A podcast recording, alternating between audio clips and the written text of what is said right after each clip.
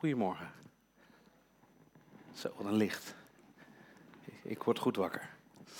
Fijn dat we er weer zijn. Eh, twee weken geleden konden we niet bij elkaar komen. Vanwege de Dutch Design Week was alles uh, bezet, maar we zijn er weer. Goed dat we elkaar mogen ontmoeten, dat we straks met elkaar lekker uh, in gesprek kunnen. En dat we net lekker mogen aanbidden. Vanmorgen wil ik met je hebben over twee onderwerpen. Eerste onderwerp is hoe kijken we naar God en hoe kijken we naar het christelijk geloof. En de andere kant is het belang van het stellen van vragen aan God en aan elkaar. Nou, vragen aan God stellen. Ik denk dat we dat allemaal wel eens gedaan hebben. Of dat je het in ieder geval denkt, misschien hardop. Uh, laten we eens naar een filmpje kijken. Uh, waarbij kinderen vragen stellen aan God.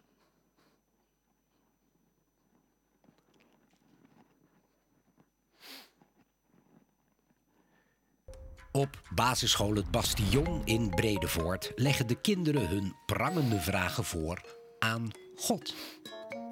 Dan zou ik aan hem willen vragen hoe het met mijn tante gaat. Uh, mijn tante die is aan borstkanker overleden. En heel veel mensen zeggen dat God dus in de uh, hemel leeft. En dat mijn tante er dus ook leeft.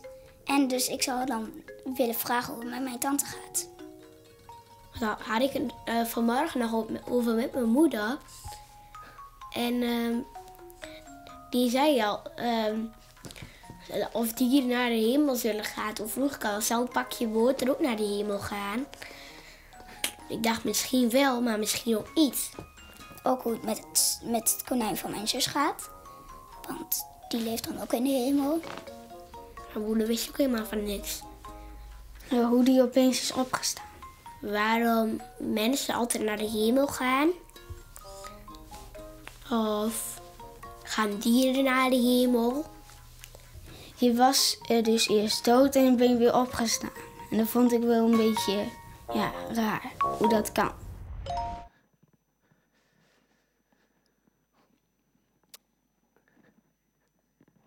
Mooi, die verschillende type vragen. Uh, meteen de diepte in. Uh, vragen ook, hoe kan dat nou, Jezus opstaan uit de dood? Maar ook de lichtheid van vragen.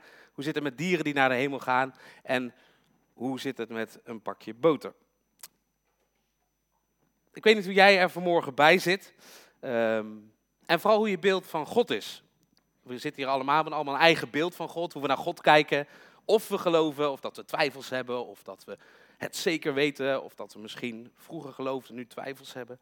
Um, laten we kijken naar hoe uh, de Nederlanders van 15 jaar en ouder naar God kijken. Is onderzoek uit 2019. Als ik doorklik, moet hij als het goed is in beeld komen kijken. Onderzoek uit 2019 van het CBS naar hoe kijken Nederlanders in 2019 uh, van 15 jaar en ouder naar God aan. Tegen God aan, tegen godsdienst, het geloof.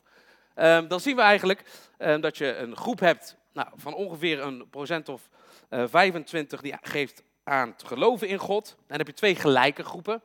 Um, die wel geloven, maar twijfels hebben. Of soms wel, soms niet. Nou, dan krijg je eigenlijk een soort van tweedeling daaronder. Eh, met de mensen die zeggen, en die groepen zijn ook redelijk aan gelijk. Ik geloof niet in een God die zich persoonlijk bezighoudt, uh, maar wel in een of andere hogere macht. En dat je niet weet of God bestaat en dat je ook niet gelooft of dat zou kunnen. Dat je dat kan onderzoeken. En de laatste groep, een groep van 33% gelooft niet in God. Als je die cijfers een beetje combineert met elkaar, dan zou je eigenlijk twee groepen uh, kunnen maken met die iets hebben met God en mensen die niks hebben met God. En het CBS, ik citeer het CBS dan even maar als conclusie. Toch is God voor de meerderheid van de bevolking op een of andere wijze aanwezig. Een onderzoek uit 2019. Dus soms lijkt het een beetje populaire gedachte alsof uh, je gelooft wel of je gelooft niet. Dat er twee kampen worden gecreëerd als het ware. Je bent wel gelovig of je bent niet gelovig. Nou, toch is het eigenlijk een beetje een onterechte discussie. Want Stel dat je gelooft in een God hè, van, van, uh, die de hemel en aarde gemaakt heeft, die ons gemaakt heeft, gecreëerd heeft, die een plan met ons leven heeft. Um, dan geloof je ergens in. Maar op het moment dat je zegt, ik geloof daar niet in, ik geloof dat we hier bijvoorbeeld per toeval zijn, of dat er geen verdere zin is van ons bestaan, geloof je natuurlijk ook ergens in. Het zijn beide geloofsperspectieven, maar met een ander uitgangspunt. Nou, dan wordt er ook nog wel eens gezegd, als je gelooft, dan leef je eigenlijk met oogkleppen op, je bent een beetje naïef. En de niet-gelovigen worden neergezet als mensen die heel ruimdenkend zijn. Nou, vanmorgen wil ik met je kijken um, hoe we naar dat geloof kunnen kijken. Hoe je naar het geloof in God kan kijken. Het is niet mijn doel vandaag om je heel veel antwoorden te geven. Ik ga je ook niet overtuigen van het feit dat God bestaat, dat je de keus moet maken vandaag. Dat vind ik wel. Maar ik ga het niet doen. Ik hoop dat je vanmorgen met meer vragen naar huis gaat dan met antwoorden. We gaan lezen uit een stuk uit de Bijbel uiteraard. Een boek met heel veel uh, vragen, maar ook met veel antwoorden. We gaan lezen uit Genesis 18. Dat is het eerste Bijbelboek. En we gaan zo meteen een stuk lezen uh, rondom Abraham. Uh, aartsvader Abraham, niet verwarren met vader Abraham. Um, in Genesis 18, het eerste deel, uh, is God op bezoek geweest bij Abraham. En heeft hij en zijn vrouw te horen gekregen, Sarah, dat ze een kind zullen verwachten. Een kind zullen krijgen. Lijkt niet zo bijzonder, is wel bijzonder, want Sarah was haar vruchtbare jaren al ver voorbij. En verder bedoel ik ook jaren en jaren. Dus dat was een bijzonder een godswonder. Hier uh, komt Abraham in gesprek met God in het stuk dat we gaan lezen. En um, Abraham had een bijzondere relatie met God. Abraham, God wilde een verbond met Abraham. En God kwam ook op verschillende manieren in gesprek, in contact met Abraham. Kan zijn door een visioen, maar in dit stuk gebeurt het fysiek, mens tot mens. God verscheen als mens aan Abraham en daar gaan we over lezen. Het is een flink stuk, want ik vind het belangrijk dat je hem helemaal uh, goed leest, goed hoort. Dus lees me lekker mee. Dus uh, dan gaan we kijken wat, wat dat vanmorgen tegen ons te zeggen heeft. Um, ik pak hem even hier erbij. In de klas geef ik dan beurt dat we om zijn beurt een stukje lezen, maar dat is hier een beetje onhandig. Dat we dat niet doen. Toen de mannen weer verder gingen, lieten ze hun blik op Sodom rusten. Abraham liep met hem mee om hen uitgeleide te doen. De Heer dacht, waarom zou ik... Wacht even, pauze. Ik kan natuurlijk niet scherm zien, dus moet, iemand moet even een signaaltje geven als de tekst voorbij is. Niek, zijn we even een signaaltje geven als de tekst daar voorbij is, dan klik ik naar de volgende. Ja? We beginnen opnieuw. Toen de mannen weer verder gingen, lieten ze hun blik op Sodom rusten.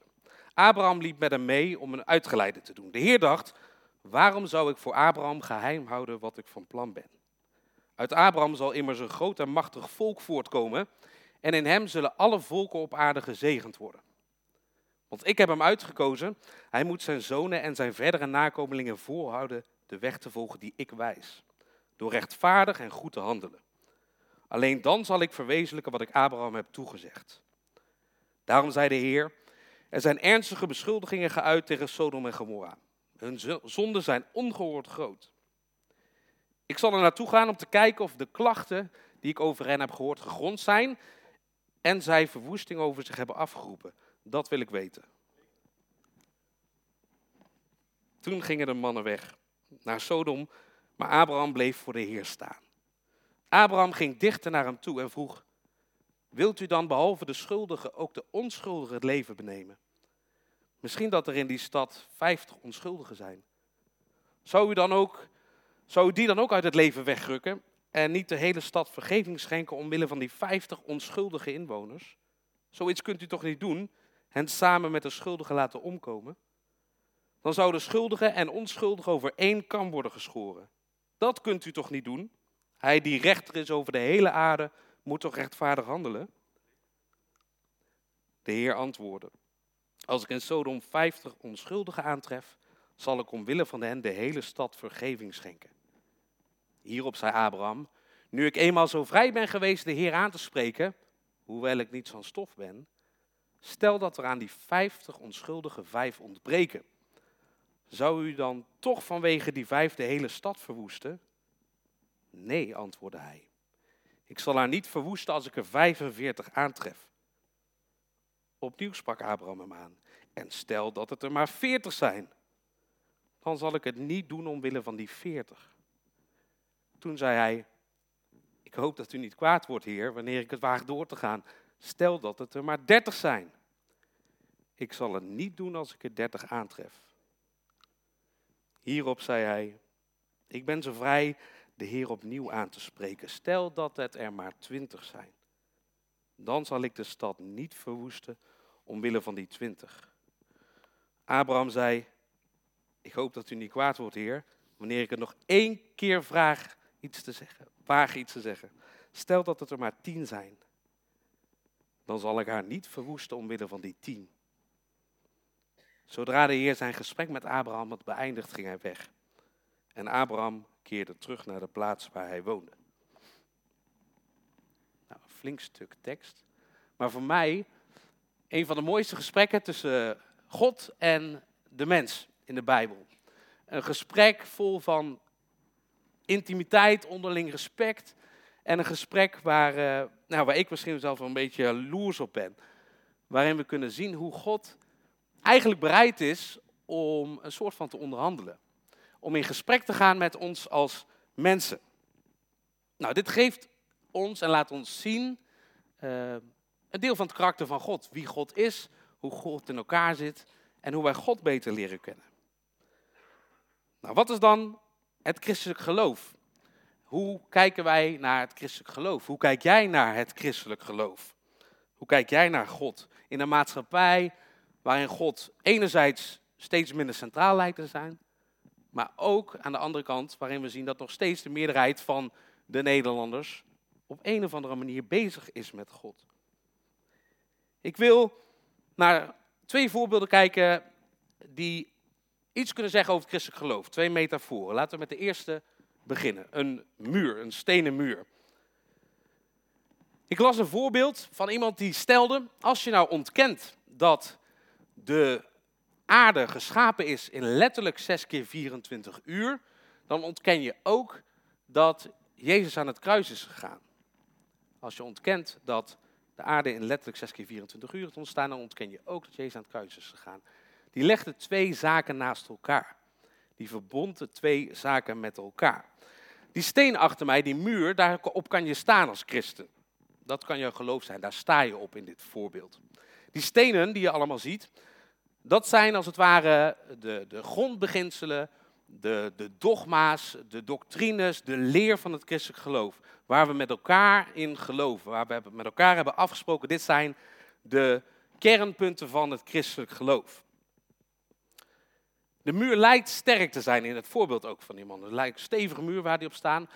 Maar in dit voorbeeld, op het moment dat er één steen verdwijnt uit die muur, nou, dan heb je het gevaar en het risico dat die hele muur op instorten staat. Een voorbeeldje, een stel datje. Stel nou dat Jezus, er is, wordt onderzoek gedaan en ze komen tot de conclusie, ze vinden een graf en ze gaan een DNA-test doen. Stel dat Jezus toch een biologische vader blijkt te hebben. De algemene christelijke eh, geloof gelooft dat er geen biologische vader is van Jezus, maar dat God de vader van Jezus is. Maar stel dat er onderzoek komt en er blijkt dat uh, ene Harry uh, uit Jeruzalem wel de vader is van Jezus. Um, en stel dat je ook op onderzoek uitgaat en je komt erachter dat het woord maagd, want daar ontlenen we dit principe van. Het woord maagd in die tijd ook betekent dat een vrouw zwanger raakt tijdens de eerste keer hebben van gemeenschap. Dus dat er ook een andere betekenis was in de tijd van Jezus aan het woord maagd. Stel dat dat zo is. Dus stel dat je, hè? dus niet straks naar me toe komen, maar stel dat je. Wat zou dat dan veranderen aan jouw geloofsbeeld, stel dat je gelooft? Wat zou dat kunnen veranderen aan het feit dat je gelooft in een liefhebbende God? Zou dat iets veranderen aan het feit dat je overtuigd bent dat Jezus weg, Jezus manier, de beste manier van leven is? Wat doet dat op het moment dat je tot zo'n conclusie komt dat iets waarin je altijd geloofd hebt, misschien niet zo blijkt te zijn? Of dat het bevragen mag worden. Stenen hebben een vast formaat hè, in een muur. Stenen kunnen niet van vorm veranderen, want veranderen ze van vorm, dan passen ze niet meer in die muur. En op het moment dat je op die manier naar het geloof kijkt, kan het zijn dat één steen ervoor zorgt dat je aan al die andere zaken gaat twijfelen. Het andere voorbeeld wat ik wil meegeven is de trampoline. Ik denk eh, mensen met gezin, de, de meeste hebben ze tegenwoordig in de tuin staan. Een populair instrument om lekker in beweging te komen. Um, en als je een trampoline kent en je weet hoe een trampoline werkt, uh, dan moet de trampoline bewegen. En dat doet het aan de hand van de springveren. Dat zijn deze mooie veren aan de rand.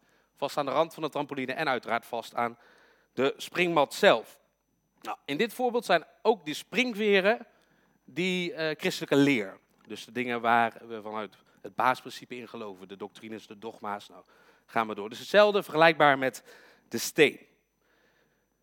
Dan moet het zo zijn dat die springveren ehm, geen doel op zich worden, maar een manier worden om God te leren kennen. Een ander voorbeeldje, de drie-eenheid. Dat is als je een, een, een jarenlang christen bent, een bekend begrip in ons christelijk geloof, de drie-eenheid. We geloven in een God, God als Vader, we geloven in een God als Zoon, in de vorm van Jezus, en we geloven in God de Heilige Geest. Zo'n begrip wat wij met elkaar hebben eh, omarmd in het christelijk geloof, is natuurlijk ergens ontstaan gaandeweg. Er is in de Bijbel geen woord te vinden over die drie-eenheid. Dat is onderzocht, dat is bevraagd. Mensen zijn daar met elkaar over in gesprek gegaan om met als doel Jezus en God beter te leren kennen. Een bewegende doctrine. Het is niet zoals bij een muur dat een stenen vaste vorm heeft en dat daar niks aan kan veranderen. Maar zo'n springveer heeft natuurlijk als doel dat er beweging plaatsvindt. En dat is in het voorbeeld van de trampoline, um, maakt dat het zo interessant, vind ik, ehm, dat waar we over nadenken met elkaar, hoe we ons geloof vormgeven, hoe het geloof vormgegeven wordt, dat dat hier veel flexibeler is. Veel meer ruimte om God te ontdekken, in plaats van uit te gaan van een vaste definitie. Want zodra we God in een vaste definitie stoppen, ja, dan mag je afvragen of we het wel over God hebben. Studie en discussie zijn dan ook noodzakelijk. Die springveren hebben een doel, namelijk God beter leren kennen. God kunnen vinden in ons leven. Als we terugkijken naar Genesis 18, dan zien we een gesprek tussen Abraham en tussen God. En ik vind het mooi, die vrijheid, die vrijmoedigheid, die genomen wordt door Abraham. Die durft om steeds een stapje verder te gaan en die durft om vragen te stellen aan God. Waarbij we dus zien dat God open staat voor onze vragen. En we leven in een tijd waarin we zoveel mogelijk willen verklaren en willen begrijpen. We willen overal een argument voor hebben, een reden voor hebben. Kunnen we dat niet geven, dan wordt het al snel als niet waar gezien. Of als ja, het valt niet te bewijzen, dus dan is het niet zo. Maar het stellen van vragen, vragen aan God, vragen aan elkaar over ons geloof, is misschien wel noodzakelijk. En is heel bijbels. Drie voorbeelden van teksten waarin juist de kracht van vragen naar voren komt. Vragen aan God. Dit staat in eh, Psalm 13, sorry. Hoe lang nog, Heer, zult u mij vergeten? Hoe lang nog verbergt u voor mij uw gelaat? Hoe lang nog wordt mijn ziel gekweld door zorgen en mijn hart door verdriet overstelpt, dag aan dag? Hoe lang nog houdt mijn vijand de overhand? Dat klinkt als behoorlijke wanhoopsvragen naar God. Lucas, Maria vroeg aan de engel, hoe zal dat gebeuren? Ik heb immers nog geen gemeenschap met een man. Maria krijgt te horen dat ze Jezus zal dragen en op aarde zal zetten. Een nieuwsgierige vraag. In dit geval een engel. Hoe dan? Marcus 4. Maar hij lag achter in de boot op een kussen te slapen. Ze maakten hem wakker en riepen: Meester, kan het u niet schelen dat we vergaan? Bij dit Bijbelgedeelte hoort de storm op het meer. Aandacht vragen aan God, aandacht vragen aan Jezus. Vragen stellen maakt ons vrij. Vragen bevrijdt ons en bevrijdt mij van de drang om altijd overal een antwoord op te willen.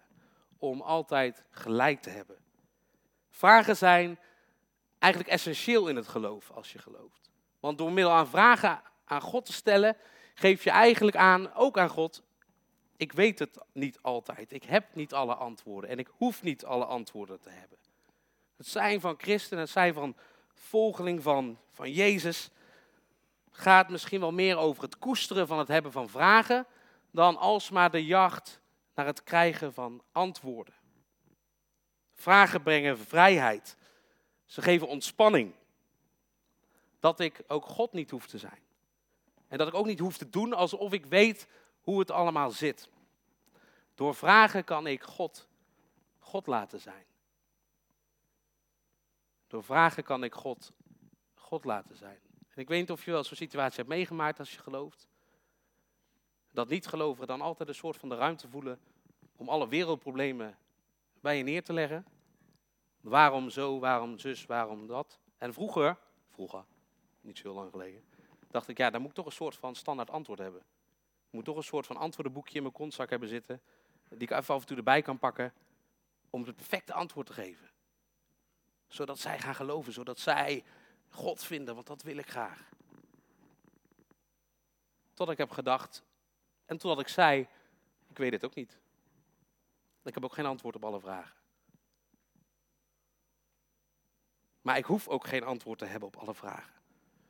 Op onze website van Stadskerk 040 staat het volgende.